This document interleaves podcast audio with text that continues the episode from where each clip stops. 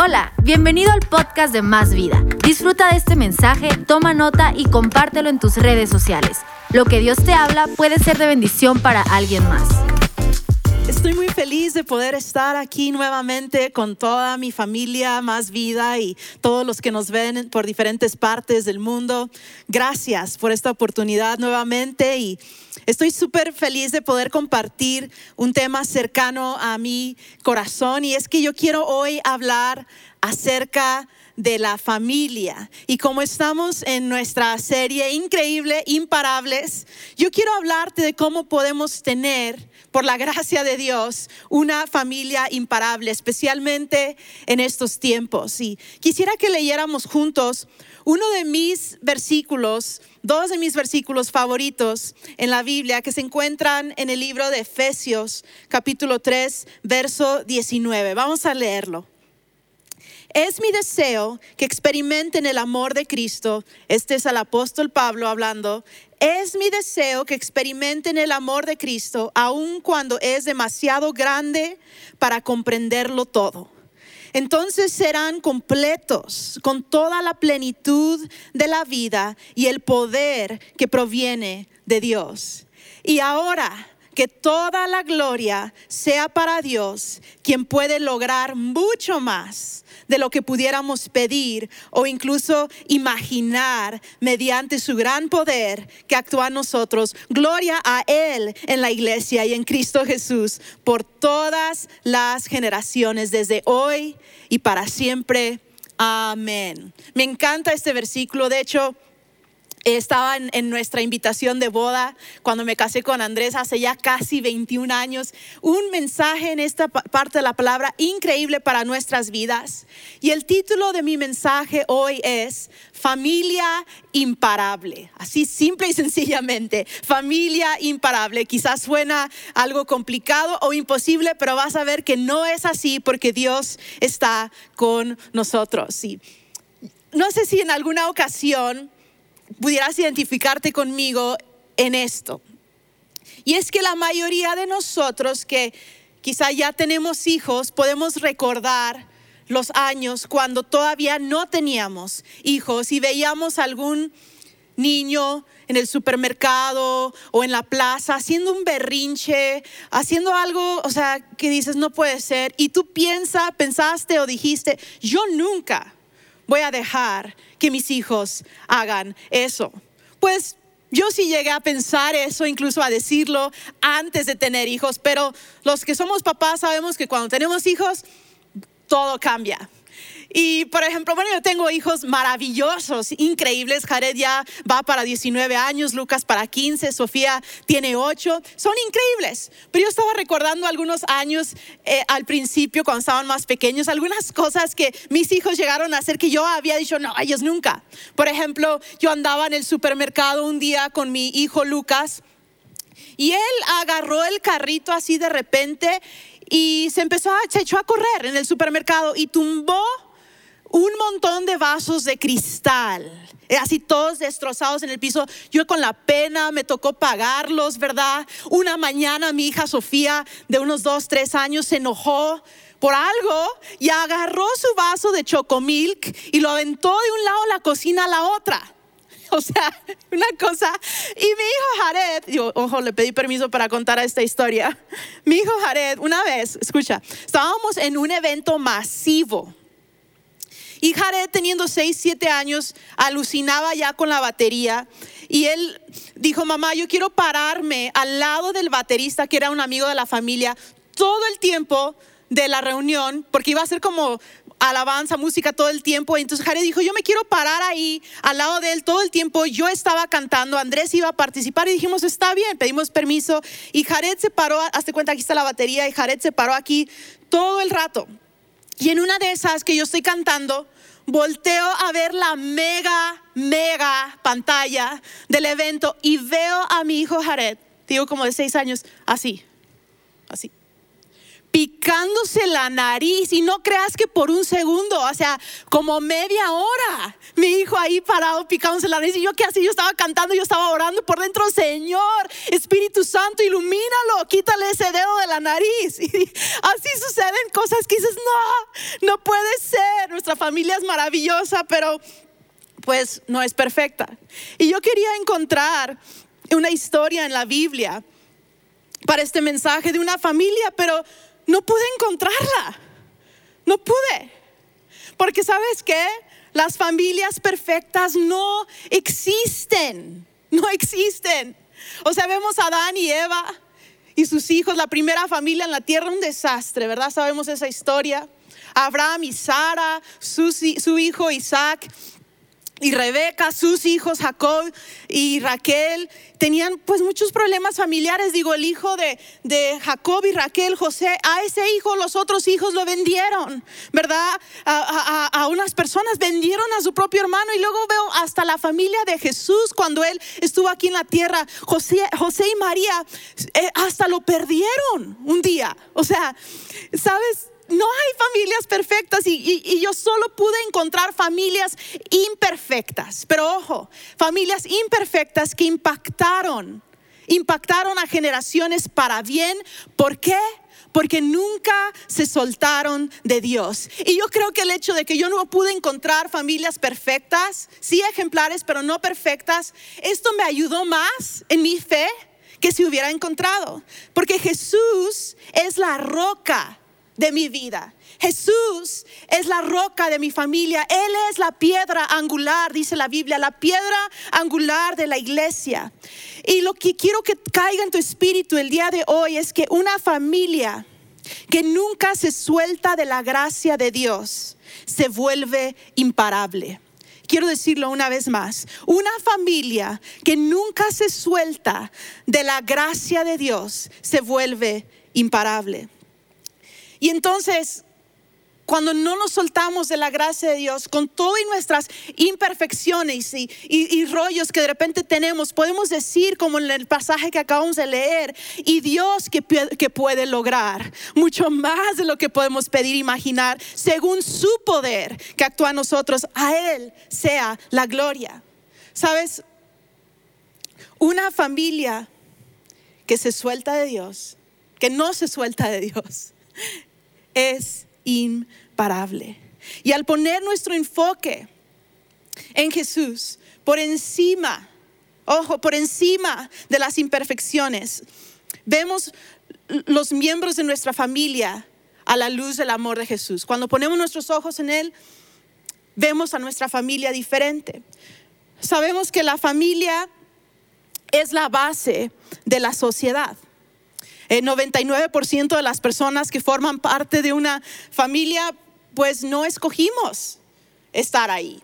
No tuvimos voz ni voto, fue algo que tocó, que así se asignó desde la eternidad. Y hay familias, me encanta, de todos los tamaños, colores y sabores, vamos a decirlo así. Hay quienes, vamos, viven un rato por situaciones familiares, hijos que viven un rato con uno de sus padres y un rato con otro. Hay abuelitos que toman el rol de padres y nietos que toman el rol de hijos. Hay familias que son gorditos y familias que son chaparritos. Hay familias que son altos y familias que son chaparros. Hay familias que le entran a los tacos y familias que son vegetarianos. Hay de todo. Cada familia única y peculiar en su manera. Pero también quiero que tú, que tú agarres esto y lo creas con gozo en tu corazón el día de hoy. Puedas decir, yo sé que mi familia es imperfecta, pero es perfecta para mí. Quizás estás ahí con tu familia y les puedes decir, somos imperfectos, sí, pero son perfectos para mí. Mi familia es imperfecta, pero es perfecta para mí. Y la familia que yo tengo y que tú tienes fue idea de Dios y es muy importante para Dios. Y yo quiero pausar un segundo y decir a alguien que quizá no tiene hoy familia, no tiene una familia terrenal. Quiero recordarte lo que dice en Salmo 68, verso 5. Dice, Padre de huérfanos y defensor de las viudas, este es Dios en su morada santa. Dios ubica a los solitarios en familias. Y sabes, en la iglesia, si esta persona eres tú, tú puedes encontrar una gran familia y en Dios al mejor Padre. Amén. Puedes decir amén a eso. Sabes, yo quiero animarnos hoy al hablar de la familia y el deseo de tener una familia imparable. ¿Por qué no quitamos nuestra mirada un poco, más bien un mucho, de nuestras imperfecciones y la ponemos en la perfección de Jesús? ¿Por qué no le agregamos más valor a nuestra familia y dejamos de pensar en ella como un error o como un problema o como una molestia y comenzamos a pensar en cada miembro de nuestra familia como un regalo de Dios que tiene mucho potencial? Es posible. A lo mejor alguien está viendo ahí, sobre todo un adolescente, y dice, no, Kelly, o sea, los gases que se echa mi hermano, lo sé porque tengo hijos, los gases que se echa mi hermano no son un regalo. Kelly, mi mamá con todas las reglas en la casa que tiene, no, eso no es un regalo. O algo más serio, mi papá Kelly con todos los vicios que tiene, él no tiene potencial. Tenemos argumentos en nuestro espíritu y yo sé que existen personas, existen situaciones familiares muy difíciles de sobrellevar. Pero yo creo en mi espíritu que por eso tenemos la ayuda del Espíritu Santo en nuestras vidas y Él es, no nosotros, Él es el que puede lograr mucho más de lo que podemos pedir o imaginar, no según nuestro poder, sino según su poder que actúa en nosotros. Y Andrés y yo, al igual que tú, anhelamos con todo el corazón tener una familia imparable en cada temporada, en cada momento, en cada estación, en cada cambio. Y, y por eso es muy importante, quiero compartirte esta primera cosa práctica, por eso es muy importante orar por mi familia. Orar por mi familia es mi responsabilidad y es mi privilegio. Yo quiero decirte eso otra vez porque es para ti. Orar por tu familia es tu responsabilidad y es tu privilegio. Qué bueno que otras personas intercedan por tu familia y tus hijos. Eso es buenísimo. Es parte de ser parte de una iglesia y una familia de fe, pero es tu responsabilidad primeramente. Jeremías 33, dice, clama a mí y yo te responderé y te enseñaré las cosas grandes y ocultas que tú no conoces. Ahí está la respuesta. Ahí está lo que necesitamos. Clama a mí y yo te responderé y te enseñaré las cosas ocultas y maravillosas que yo tengo para ti, para tu familia. Es algo que Dios dice y promete en la Biblia. Andrés, ora por mí. Yo espero, ¿verdad, amor? No, sí, ora mucho por mí. Puedo sentir sus oraciones. Y yo oro mucho por Andrés. Yo oro que Dios siga trayendo revelación en la palabra para que Él pueda seguir hablando esos mensajes a nuestras vidas tan increíbles de parte del corazón de Dios para nosotros. Yo oro por salud, oro por sabiduría, oro por ánimo, oro por muchas cosas. Por Él. Juntos oramos por nuestros hijos. un versículo en particular que yo estoy orando todos los días por mis hijos es ese Salmo 103, 4, que dice, Él es quien rescata del hoyo tu vida, Él es quien te corona de favores y misericordias. Y, y yo digo, Dios, rescata a mis hijos, revélate a ellos, corónalos de favor y de misericordia todos los días de su vida. Y, y hasta les hemos enseñado y seguimos enseñando a nuestros hijos a orar y y, a veces son oraciones serias las que hacen y a veces son pues chistosas. Por ejemplo, Sofía la otra noche oró súper sincera, pero pues se le cayó un dientito y, estaba la, la ventana de la casa estaba cerrada porque estaba lloviendo y ella oró. Señor Jesús, te pido que ese ratoncito, por favor, pueda entrar a la casa, pueda buscar debajo de mi almohada, aunque la ventana esté cerrada. Yo dije, amén, que así sea. O sea, no importa cómo oran y aprenden a orar, lo importante es que tenemos que enseñarle a nuestros hijos a orar. Salmo 145, 4 dice que cada generación cuente a sus hijos de tus poderosos actos y proclame tu poder. Lo más importante, quiero pausar tantito y decir en este punto que a los padres, que lo más importante que podemos darle a nuestros hijos es Jesús. Podemos darle una carrera, podemos darle un techo sobre su cabeza, obviamente, comida, cariño, todo eso es súper importante. Pero lo mejor y lo principal y lo más importante que debemos de dar y demostrar a nuestros hijos es a Jesús. Porque si ellos tienen a Jesús y tienen un encuentro personal con Jesús, les va a ir bien en la vida. Pero pudiéramos darles todo y no darles a Jesús, no orar por una revelación para ellos de Jesús. Y entonces, aunque tengan todo, no les irá bien, porque lo más importante en la vida es Jesús. Y yo quiero animar a algunos jóvenes que están viendo el día de hoy. Jóvenes, oren por sus padres, oren por sus hermanos, oren por sus abuelos. También necesitamos oraciones. Yo no soy abuela, soy mamá, pero necesito las oraciones de mis hijos porque a veces pensamos que la oración es solo de los mayores hacia los menores, pero no es así. También la oración debe ir desde los menores hacia los mayores, porque somos una familia y debemos estar orando constantemente el uno por el otro. ¿Sabes? Hasta ahora por la familia que no te cae bien. Ay, no, Kelly, yo no puedo orar por esa tía. Mira, créeme, es importante, Dios hace algo en tu corazón cuando incluso oras por miembros de tu familia que no son tu máximo favorito, ¿verdad? En la vida. Y quiero decirte esto, esto es clave en este punto. Amamos más a nuestra familia cuando oramos más por ella. Amamos más a nuestra familia cuando oramos más por ella. La segunda cosa que quiero compartirte, que estamos tratando de hacer y practicar en nuestra vida, Andrés y yo, es perdona a tu familia. Ya siempre lo digo, pero perdona, ¿verdad? Nuestra palabra favorita. Yo sé que no es así, pero es tan importante. Perdona a tu familia. Y yo quiero agregar y rápido. Perdónalos rápido. Es difícil que una familia siga siendo imparable si se quebranta y no se perdona. Es es más, yo diría que es casi imposible. Marcos 3:25 dice, y si una casa está dividida contra sí misma, esa casa no podrá permanecer. Esto es algo muy importante que tenemos que prestar atención en nuestra vida. Tengo muchos años de casada, he tenido que perdonar muchas veces a mi esposo Andrés, al igual que él a mí.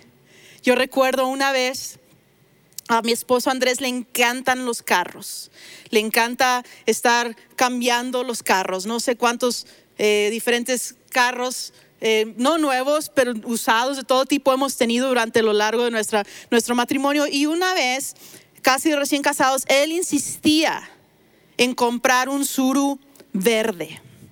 Eh, de entrada verde, yo dije, amor, ¿para qué quieres un carro verde? O sea, hay colores más bonitos. Yo, a mí no me gustaba ese carro, no porque era Suru, la verdad no me importa qué carro es mientras ande, pero yo sentía que algo no estaba bien con ese carro. Pero Andrés dijo, no, yo ese carro está bueno, yo lo quiero, está en buen precio, y ahí fue y compró el carro. Fue un desastre. O sea, caminaba el carro una cuadra y se apagaba, casi, casi, y así. Tuvimos que vender, no sé, milagrosamente, eh, que Dios bendiga a la persona que compró ese suruver después de nosotros, lo tuvimos que vender. Y yo estaba un poco enojada en mi corazón, pero dije, ok, está bien, todos nos equivocamos y perdoné a Andrés. Lo perdoné. Y así he tenido que perdonar muchas cosas, te digo, pero él creo que aún más me ha tenido que perdonar a mí, o sea, esposas no sé por qué, toda la ropa que lavamos en la casa sale así increíble, espectacular, súper blanca y sin mancha, menos la de tu esposo. O será mi caso. Yo hasta, hasta he orado, Señor Jesús, que no se manche la camisa de Andrés, me vale la mía, la lavo como sea. Y la de él sale, con, lo hice, la ve con tanto cuidado y sale horrible. Y me ha tenido que perdonar cosas tan sencillas, incluso como es Andrés. Pero, ¿sabes? Las personas a quienes más amas a veces son las que más te lastiman. Pero también son las mismas personas a quienes amamos más las que más sanan y las que más alegran nuestra vida.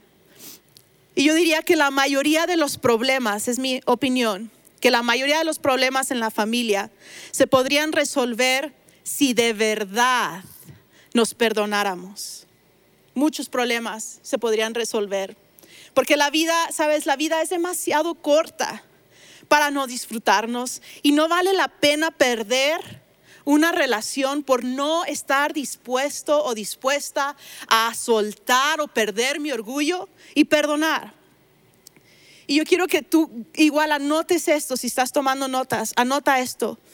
Una familia que siempre se perdona, siempre se mantiene unida.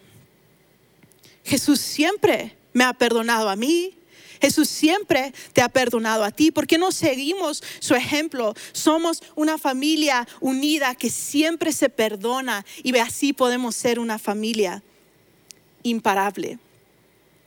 Y la tercera cosa, esta me encanta. La tercera cosa que necesitamos en nuestra familia, habla bien de tu familia. Yo sé que suena sencillo y fácil, pero es complicado y a veces es muy difícil. Habla bien de tu familia. Si tú hablas bien de tu familia, Dios te honrará y fortalecerá tu relación. Te, lo aseguro, lo he comprobado. Proverbios 18, 21 dice, la lengua puede traer vida o muerte. Los que hablan mucho cosecharán las consecuencias. Qué poderoso, la lengua, algo tan pequeño, puede traer vida o muerte. Y yo quiero llevarlo más allá de solamente decir, habla bien de tu familia. Yo quiero decir, habla bien de tu familia.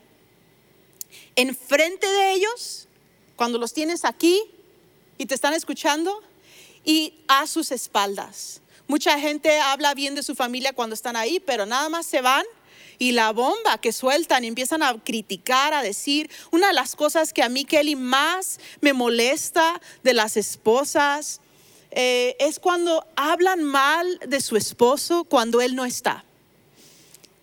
Sí, me molesta muchísimo. He estado con gente que conozco y otras que no, a veces hasta en el supermercado arreglándome las uñas y ahí están las comadres y están duro y dale en contra de la esposa, no, que es un flojo y que me dijo y que la panza y que la cerveza y así los vicios que tiene y o sea, empiezan a decir mil cosas, o sea, no es bueno para nada. Y dices, o sea, será algunas de esas cosas verdad, pero no está bien estar hablando tan mal ni de nuestro esposo ni de nadie más en nuestra familia. Hay padres que avergüenzan a sus hijos. Yo he estado de repente con papás y me dicen, a ver, pastora, y todavía agarran la parte espiritual, pastora, por favor dígale a este hijo inútil que por, favor deje de ser flojo. Y yo digo, de entrada nunca va a dejar ser un, un, hijo inútil si vas a seguir diciéndolo así. Y eso no está bien. Tenemos que empezar a hablar bien de nuestra familia en frente de ellos y cuando no están. Y yo quiero darle un tip a los papás rápido. Y no nada más a los papás, pero todos los que tenemos una relación. No digas nunca de tus hijos o a tu hijo cuando no tendió su cama, por ejemplo. No le digas nunca, hijo, tú eres un flojo que nunca tiende la cama. Porque cuando tú le dices así, tú estás marcando su identidad. Mejor dile a tu hijo, ¿por qué no te dejas de comportar con flojera y tiendes tu cama? Porque estás separando su acción de su identidad. No le digas, eres un flojo por no tender la cama. ¿Por qué no le dices, sacúdete la flojera? Tú no eres un flojo, pero sacúdete la flojera y tiende la cama. Separa la acción de la identidad. Eso incluso te va a salvar de mucho daño en las relaciones en tu familia. Y es más, quiero llevarlo más allá. ¿Por qué no decimos y practicamos como en Romanos 4 que dice, habla lo que no es como si fuera? lo que no es como si fuera. Quizá alguna persona en tu familia se está equivocando mucho, ¿verdad? Quizá esposo en esta cuarentena, tu esposa ha estado preparando unos platillos horrendos. No a propósito, pero suele suceder. ¿Por qué no empieza a decir, ay, mi mujer es la mejor cocinera del mundo, su arroz es el mejor, los frijoles nunca se le queman, ¿verdad? Vamos a empezar a hablar lo que no es como si fuera. Si tu hijo está sacando malas calificaciones en la escuela, ¿por qué no le dices, hijo, yo creo que tú eres tan inteligente que tú puedes ser el próximo presidente de México, ¿verdad? Vamos a empezar a hablar lo que no es como si fuera porque nuestras palabras y nuestra lengua tiene poder. Andrés seguido hoy me dice, te ves más joven que nunca. Yo sé que no estoy más joven que nunca, pero él está hablando lo que no es, como si fuera, y me siento rejuvenecida en mi espíritu, porque cuando hablas palabras de vida, realmente traen vida. Cuando hablas palabras de vida, realmente traen vida, iglesia. Quiero contarte una historia brevemente. La mayoría de ustedes saben que nuestra hija Sofía es nuestra hija por adopción. Sé que cuento muchas historias de, ella, pero voy a contarte hoy una más. Y cuando ella estaba en nuestra casa, aún en el proceso, durante el proceso de adopción, de repente durante ese proceso ella tenía que ir a visitar la casa hogar donde ella había estado antes de estar en nuestra casa. Y desde el momento que conocimos a Sofía y desde el momento que ella llegó a nuestra casa, Andrés y yo, Jared y Lucas, empezamos a hablar palabras de vida sobre Sofía. Ella tenía los cabellos locos y, otras cosas y nosotros la veíamos y le decíamos, Sofía, tú eres la niña más bonita que existe en, esta, en este mundo. Y empezamos a decirle, tú eres la niña más amada en todo el universo. Y a veces exagerábamos, pero lo decíamos de todo corazón. O sea, tú eres la más amada. Hoy día le decimos, tú eres la mejor. Tú eres la mejor hija del mundo. Y empezamos a hablar no solo de cosas físicas, sino de su carácter. Sofía, tu nombre significa sabiduría. Tú eres una niña súper sabia. Y empezamos a hablar vida a ella.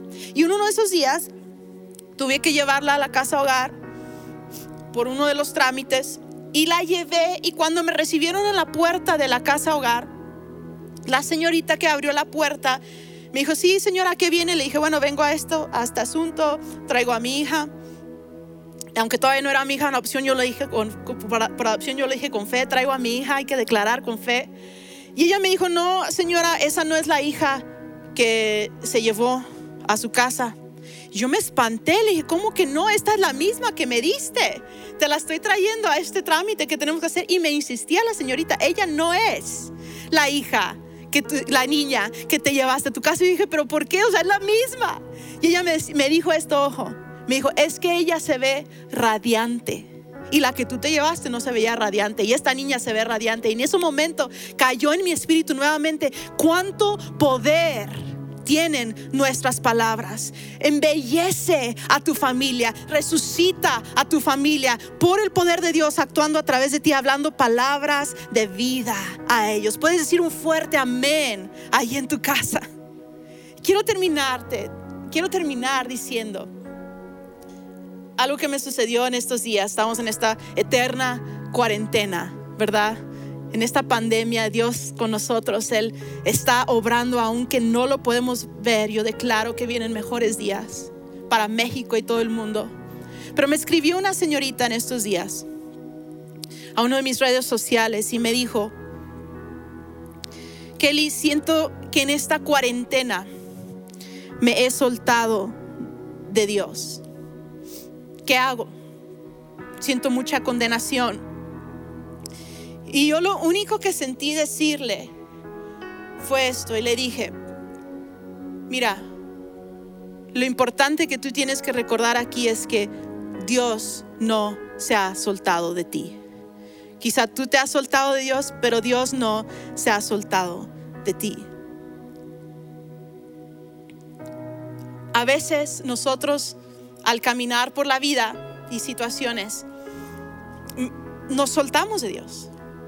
Pero lo que es tan increíble de nuestro Dios tan amoroso es que aunque nosotros retiramos de repente figurativamente nuestra mano, la retiramos, Él nunca retira su brazo, Él nunca retira su mano, Él sigue ahí. Aunque nosotros nos cerramos y nos vamos de su abrazo, Él sigue ahí porque Jesús nunca, jamás te ha soltado. Jesús nunca, jamás te soltará, ni a ti, ni tu familia. Y si tú has soltado a Dios en estos días, nada más da un paso de fe y regresa a sus brazos. Vuelve a tomar su mano que está extendida hacia ti porque de verdad te lo digo de todo corazón, no porque soy perfecta o lo he logrado, pero estoy caminando en fe y lo estoy viendo en, mi vida y en mi familia, que una familia que no se suelta de Dios es una familia imparable. ¿Por qué no cierras tus ojos conmigo? Y mientras los cierras, quiero leerte este versículo y orar por ti. Primera de Juan 3.1 dice, miren con cuánto amor nos ama nuestro Padre, que nos llama sus hijos. Y eso es lo que somos.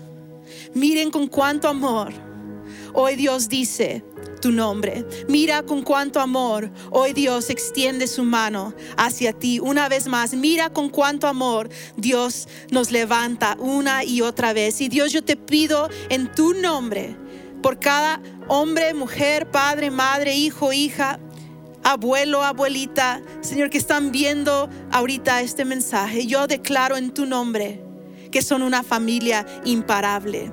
No por ellos, sino por ti. Tú que puedes hacer mucho más de lo que pedimos o imaginamos según tu poder que actúa en nosotros. A ti sea la gloria. Yo pido que ahorita sea infundido esa fuerza sobrenatural, esa paz, esa alegría, esa determinación, ese perdón en el nombre de Cristo Jesús, ese amor, el Espíritu Santo de Dios. Ahorita llena cada vida. Nos levantamos otra vez porque tú no nos has soltado y tú seguirás caminando con nosotros. En tu nombre lo pedimos y lo creemos. Amén. Que Dios les bendiga familia. Hasta la próxima. Esperamos que este mensaje te ayude en tu caminar. No olvides suscribirte.